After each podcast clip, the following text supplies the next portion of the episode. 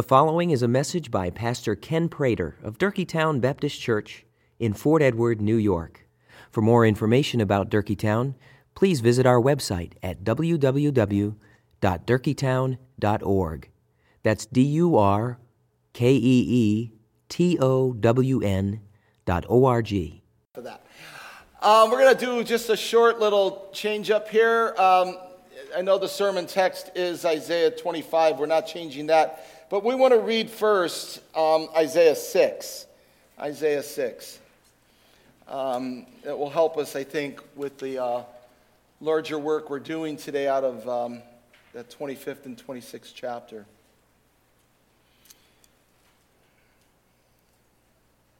Please follow along as I, as I read.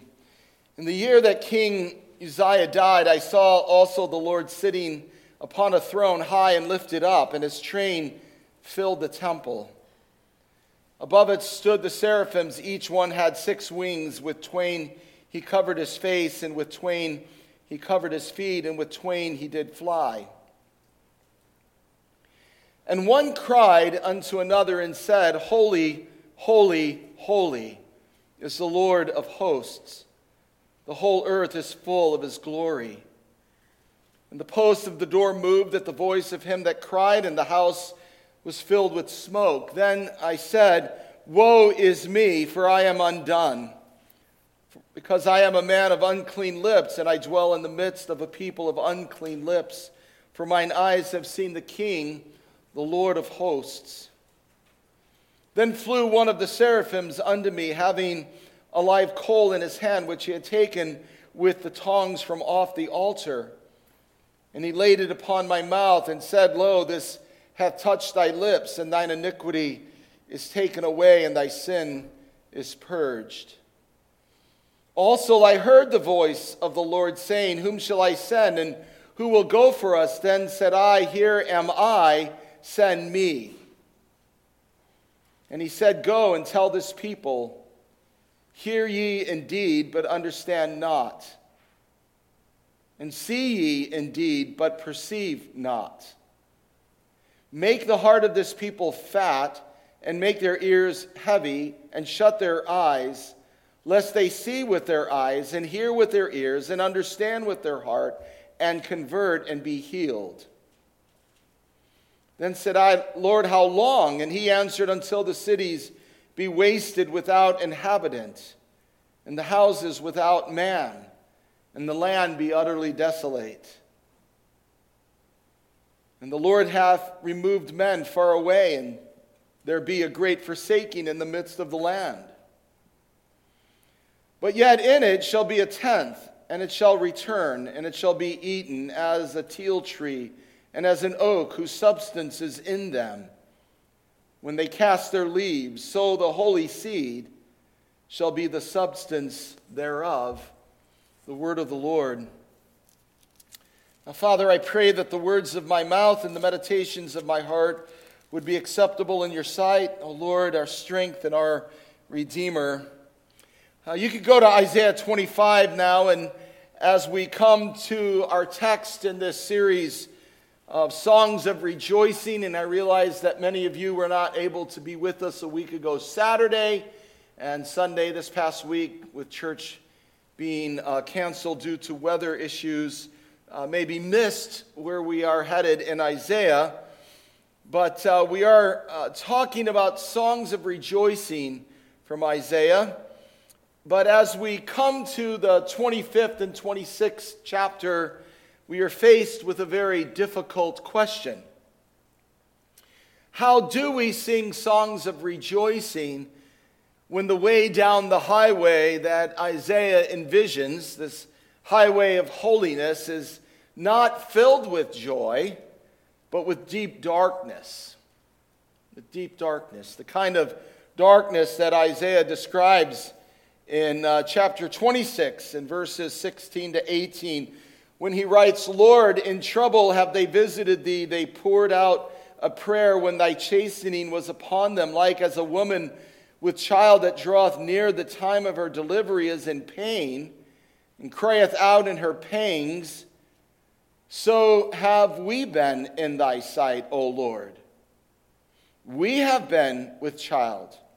We have been in pain. We have, as it were, brought forth wind. We have not wrought any deliverance in the earth, neither have the inhabitants of the world fallen.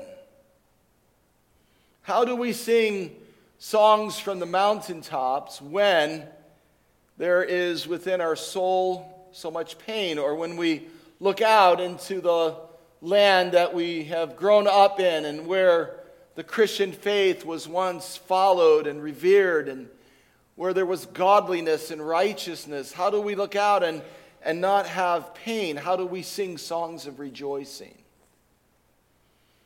I don't know if you feel it. I've tried to live with Isaiah's desperation. These chapters I'm preaching on, I've been reading for a couple of years now, just kind of thinking about when it might be time to preach on them. And I've tried to live with Isaiah's desperation. It's not easy for Christians, uh, it's not easy for a church with a history like ours or Christians who have been Christians, many of you, for so long, to admit that there are times when our prayers, much like the people of Israel, appear to accomplish very little. That our prayers appear to accomplish very little. That we bring forth the wind. That we have not wrought any deliverance, and that the inhabitants of the world who are so opposed to God's work, they are actually gaining ground. They are actually seem to be expanding. Or even more alarming, even more alarming, that the forces opposed to God gain ground in our own soul. That we are becoming more conformed to the world than we should be. Our day to day actions. I, I, don't know if you feel it right now. I hope you might be able to feel, on some level, the desperation of what's at stake. Now, you, you might be ready to say, you know, hold on just a minute. I thought these were songs of rejoicing. You know, why the dark tones? I thought these were songs of rejoicing. And my answer to that is that we need to be aware and look at carefully the bigger picture that Isaiah is showing us. As I said last uh, Saturday in the sermon last week, uh, as an advocate of hope, which is uh, Isaiah is, is writing much of his prophecy as an advocate for hope. He wants Israel to be hopeful, but as an advocate of hope, Isaiah has to first show the hell that comes when the people of God forsake God. Advocacy does not have the luxury of ignoring reality. Advocacy does not have the luxury of ignoring reality. This is what happens when people forsake God. This is what happens when the church follows the course of the world, as Paul wrote in Ephesians chapter number 2. Hell is what happens when you move from chapter 2 of Genesis, they were naked and without shame, into chapter 3 when they become aware of their nakedness and shame due to sin. So, as an advocate, Isaiah does not have the luxury of ignoring reality. Which then begs the question well, how do we respond to this? What are we to feel besides, you know, the desperation? If we want to sing songs of rejoicing on the way of holiness, then the first response should be to ask God to give us a larger vision of who He is. To ask God to give us a larger vision of who He is. And that seems counterintuitive, and here's why. Throughout much of our lifetime, modern psychology has said, look at yourself first. And the church picked up that theme. And the church was conformed to the idea of modern psychology. And most churches exist today, especially these large, massive megachurches exist today to help people do psychology on themselves. And most of us are geared to say, well, if there's a problem, let me look at myself first. But this is not how Isaiah's prophecy works. A self focus does not come first. What must come first is a big vision of a really big God. That's what needs to come first. You see, it is not until after a big vision of God is established that salvation then is pronounced in its fullness as you move through Isaiah's prophecy. If you were to read all 66 chapters, and I wish you would, the first four chapters are filled with threats and then promises by God that He's going to actually act on the threat. And then there's a sprinkling of hope. But when you get to chapter number five, God pronounces six woes, six judgments on His people, on Judah and on Jerusalem. And then when you get to that chapter we read, chapter number six, Isaiah tells us that when the king died, that Isaiah saw the Lord. He saw the Lord high and lifted up. And he gets this great vision of God as the thrice holy God. And then what follows immediately is a seventh woe. But it's not a judgment God announces, it's announced it's a, a judgment that Isaiah announces on himself. He says, Woe is me. I am undone. I am a man of unclean lips. I dwell in the midst of a people of unclean lips. For my eyes have seen the Lord of hosts. You see how counterintuitive that is to the way most of people think, many of us have been trained to think that we first need to look at ourselves and then to some source out there to help us. When the whole tenor, the, the whole point of God's word is to say, get a big vision of God. And when you get a big vision of God, you know what? You're going to get an accurate picture of yourself. And then, you know, after you get an accurate picture of yourself, what follows then is God's mercy flowing into that judgment, into that woe. And just as a reminder that God does not desire the death of sinners, but rather he desires that sinners turn from their wickedness and live. And that's the, that's the movement of Isaiah. Judgment and woe, big vision of God, judgment on oneself, looking back at God and receiving mercy as the, the seraphim take the tongs from the altar and cleanse Isaiah's lips mercy flows into his life. And the same is true of you and me. And you know, many of us have benefited from the ministry of R.C. Sproul, the late R.C. Sproul, uh, the founder of Ligonier Ministries. You know, Ligonier was born out of a deeply held biblical conviction that both formed and transformed Sproul's life. It, it's a shame, and I quote, he, he often would say, uh, what God repeated most, we understand least. In the entire Bible, there is only one word that God repeated three times to describe himself holy, holy, holy. That word describes God's most elusive and frightening characteristic, his holiness. It is a subject so awesome that few have dared to approach it. End quote. His biographer observed this R.C. did not approach it, it approached him. You know, if you and I are going to sing songs of holiness, if we're going to sing songs of deliverance, if we're going to sing songs of rejoicing, they have to flow out of hearts that have been both approached by and then overtaken by this big vision of God, this vision of God in His holiness. This is what Isaiah experienced. And we need to pray that we will experience it as well. One of the undeniable features of Isaiah's prophecy, then, is what we might call hard truths.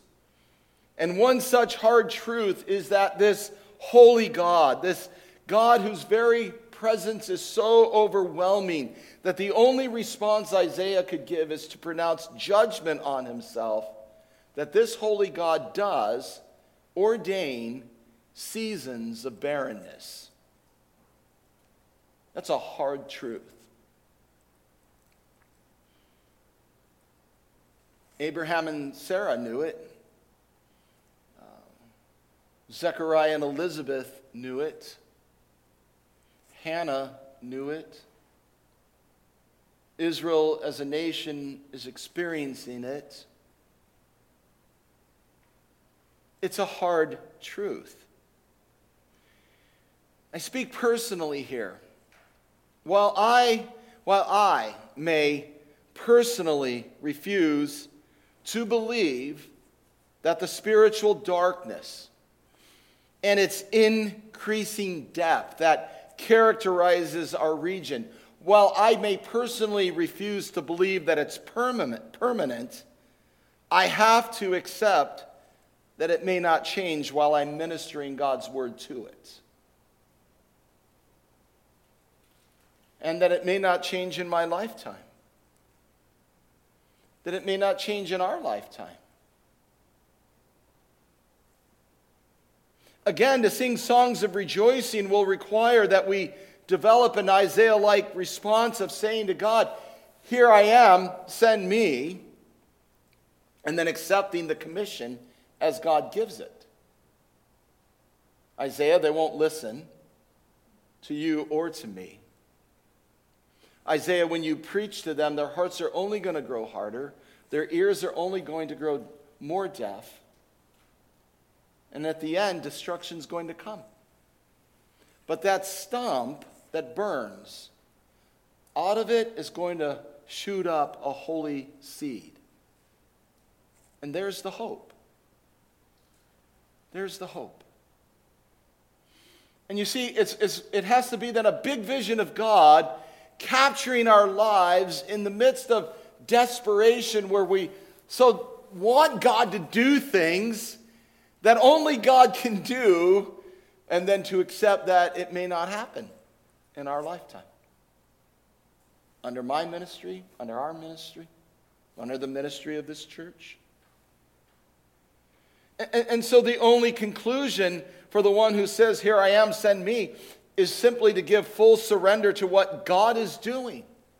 Try as we might, strategize as we will, pray as we can, but at the end of it all, it is God's work, and God will do his work in the time and in the way that he chooses, and that work will come through his appointed agent. The holy seed will be in the stump.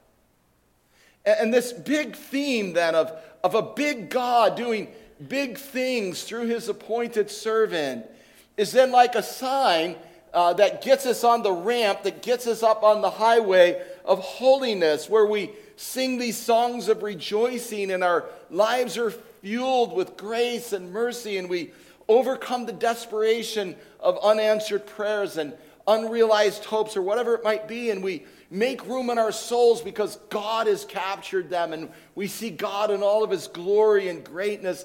And then out of that just flows songs of rejoicing, even through tears. Even in the midst of rejection, Isaiah would say. So I'm going to take a bit of a risk here as I close this sermon. I say it's a risk because I don't know that I've ever done this before, and if I have, it's been so long I, I can't remember. So maybe I've just never done it. But I'm going to read um, 25 and 26 of Isaiah, and I want you to have your Bibles open. I want you to follow along. And I say it's a risk, but it's not really a risk because what I'm doing is I'm asking the Holy Spirit to, to come at your life through these words in sacred scripture in the way that He wants to come at them. Um, I guess it's a bit of a risk because I hope you will pray and I hope you'll be ready to listen and think with Isaiah as the Spirit engages you.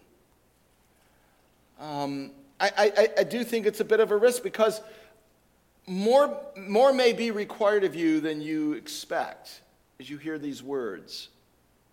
And you're going to have to think about them and then decide how you're going to respond to them. Or maybe on some level, like me, you're a bit discouraged with the progress your, of your prayers and, and, and you're thinking about giving up praying. Don't. Never give up praying. Um, and as I read this, it may open up new opportunities for you to consider God's bigness, this majesty that we read about from Psalm 8. And then after the reading, I just have three short questions, and uh, kind of as a response, and then we'll be all done. Isaiah 25. Have your Bibles open and please follow along as I read. First, let me pray. Father, I do ask for your spirit, for your spirit to engage your people right now. And let us neither grieve nor quench your spirit's work. With hearts wide open, ready to be filled. Would you engage us, O oh God, and show us? what we need to see, hear, do, be for your glory. In the name of, of Jesus, amen. O Lord, thou art my God.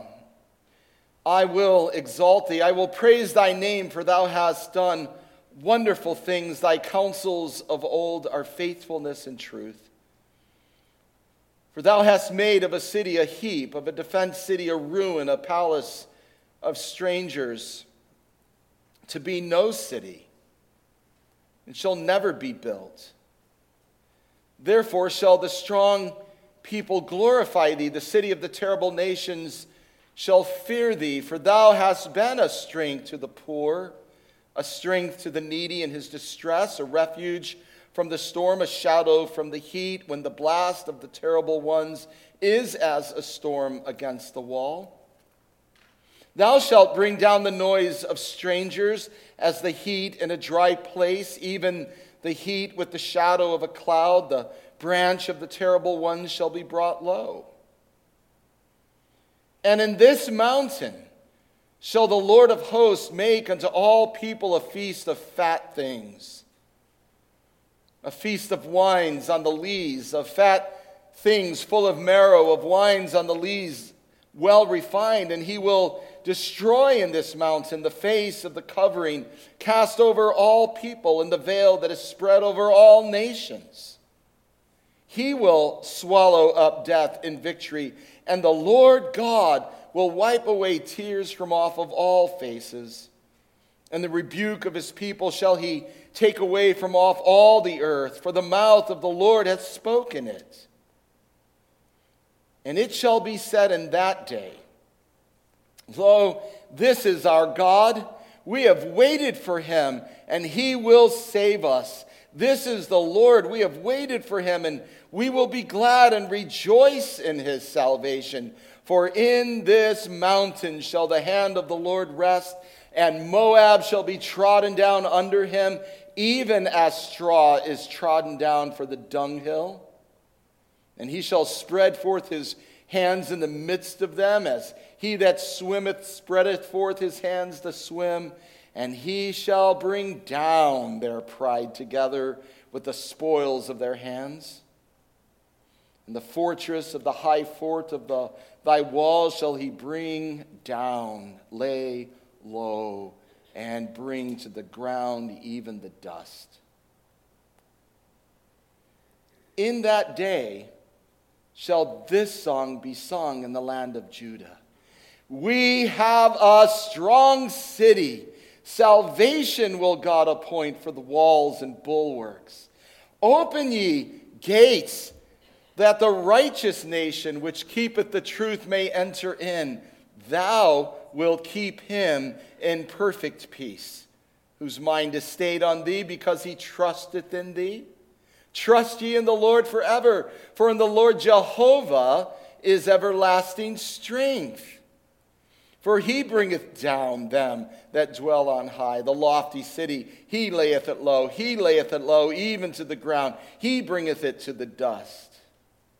The foot shall tread it down, even the feet of the poor and the steps of the needy. The way of the just is uprightness, Thou most upright doth weigh the path of the just. Yea, in the way of thy judgments, O Lord, we have waited for thee. The desire of our soul is to thy name and to the remembrance of thee. With my soul have I desired thee in the night. Yea, with my soul within me will I seek thee early. For when thy judgments are in the earth, the inhabitants of the world will learn righteousness. Let favor be showed to the wicked Yet he will not learn righteousness in the land of the uprightness. He will deal unjustly and will not behold the majesty of the Lord. Lord, when thy hand is lifted up, they will not see. But they shall see and be ashamed for their envy at the people. Yea, the fire of thine enemies shall devour them. Lord, thou wilt ordain peace for us for thou hast also wrought all our works in us. O Lord our God, other lords besides thee have had dominion over us, but by thee only will we make mention of thy name. They are dead. They shall not live. They are deceased. They shall not rise. Therefore hast thou visited and destroyed them and made all their memory to perish. Thou hast increased the nation, O Lord. Thou hast increased the nation. Thou art glorified. Thou hast removed it far unto all the ends of the earth. Lord, in trouble have they visited thee. They poured out a prayer when thy chastening was upon them, like a woman with child that draweth near the time of her delivery is in pain, and crieth out in her pangs. So we have been in thy sight, O Lord. We have been with child. We have been in pain. We have, as it were, brought forth wind. We have not brought any deliverance in the earth. Neither have the inhabitants of the world fallen. The dead men shall live together with my dead body, shall they arise. Awake and sing, ye that dwell in the dust, for thy dew is as the dew of herbs, and the earth shall cast out the dead. Come, my people Enter thou into thy chambers, and shut thy doors about thee. Hide thyself, as it were, for a little moment until the indignation be overpast. For behold, the Lord cometh out of his place to punish the inhabitants of the earth for their iniquity. The earth also shall disclose her blood and shall no more cover her slain. In that day, the Lord with his sore and great and strong sword shall punish Leviathan, the piercing serpent, even Leviathan, that crooked serpent, and he shall slay the dragon that is in the sea. The word of the Lord.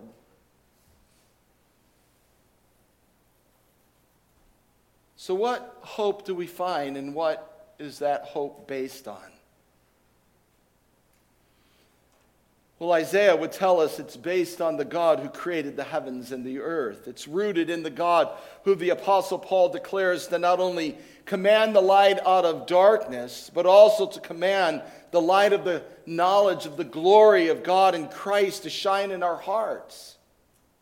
It is the glory of Christ that is his appointed agency through which salvation comes to the whole earth he alone must be the basis then of our hope. Jesus alone. And what did this glorious Christ then achieve? Well, he achieved victory. Victory over the darkest day in all of human history. The day when the Word made flesh was fastened to a cross of wood and in deepest shame and humiliation, he was crucified in accordance with the scripture.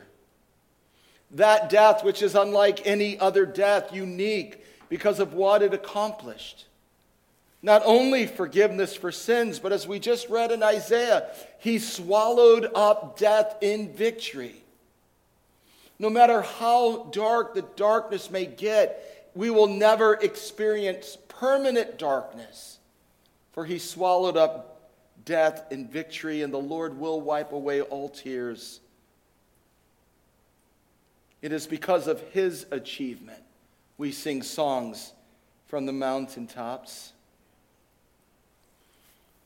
So let me ask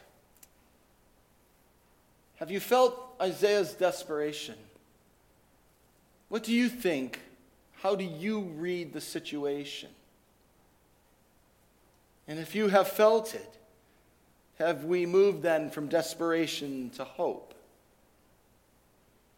You see, there is really only one reason to believe that we have hope. And that reason is stated clearly in Isaiah 25 and verse 8 For the Lord hath spoken it. For the Lord hath spoken it.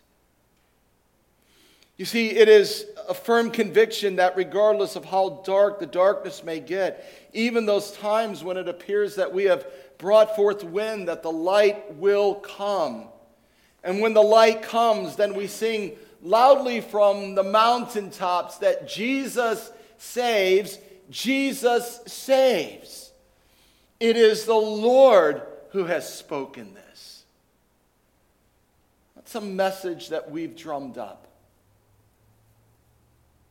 not some human achievement. It is the achievement of God. For Isaiah, in the midst of national emergency, national forsaking of God, desperation, judgment, and for us, perhaps no different.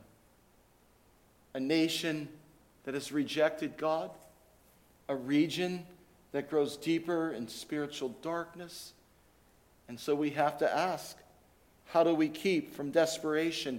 How do we live with hope? We rest on what the Lord has spoken. And only then will we be able to live with what many people have crocheted and hanging on their walls. Isaiah 26, right? 3 keeping us in perfect peace. The one whose mind is stayed on thee because he trusts in thee. Trust then in the Lord Jehovah. For in the Lord Jehovah there is an everlasting strength. Amen. Now, Father, I pray that you would uh, further prepare our hearts for the receiving of your table, and that in, as we receive it, that we would be made glad by it, knowing that through Christ the darkest day is past and the light of the glorious news of his salvation has come. Let us sing then with rejoicing. In his blessed name, amen.